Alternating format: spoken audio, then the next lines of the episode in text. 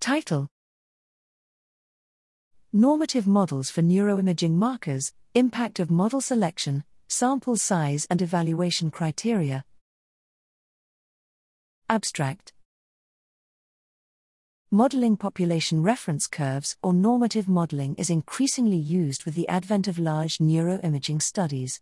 In this paper, we assess the performance of fitting methods from the perspective of clinical applications and investigate the influence of the sample size.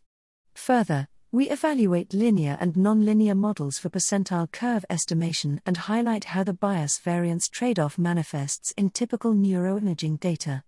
We created plausible ground truth distributions of hippocampal volumes in the age range of 45 to 80 years, as an example application.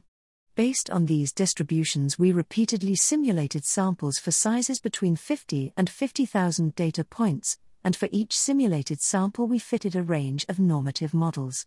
We compared the fitted models and their variability across repetitions to the ground truth, with specific focus on the outer percentiles, first, fifth, tenth, as these are the most clinically relevant.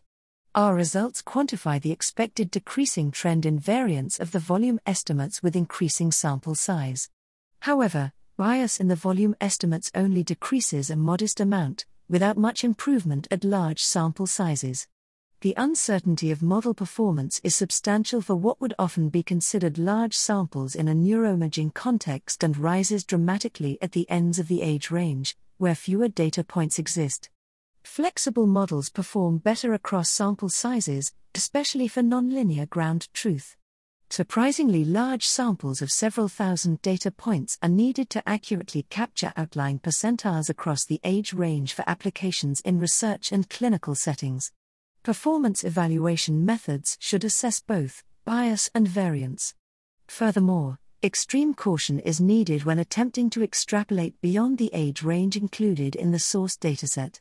To help with such evaluations of normative models, we have made our code available to guide researchers developing or utilizing normative models.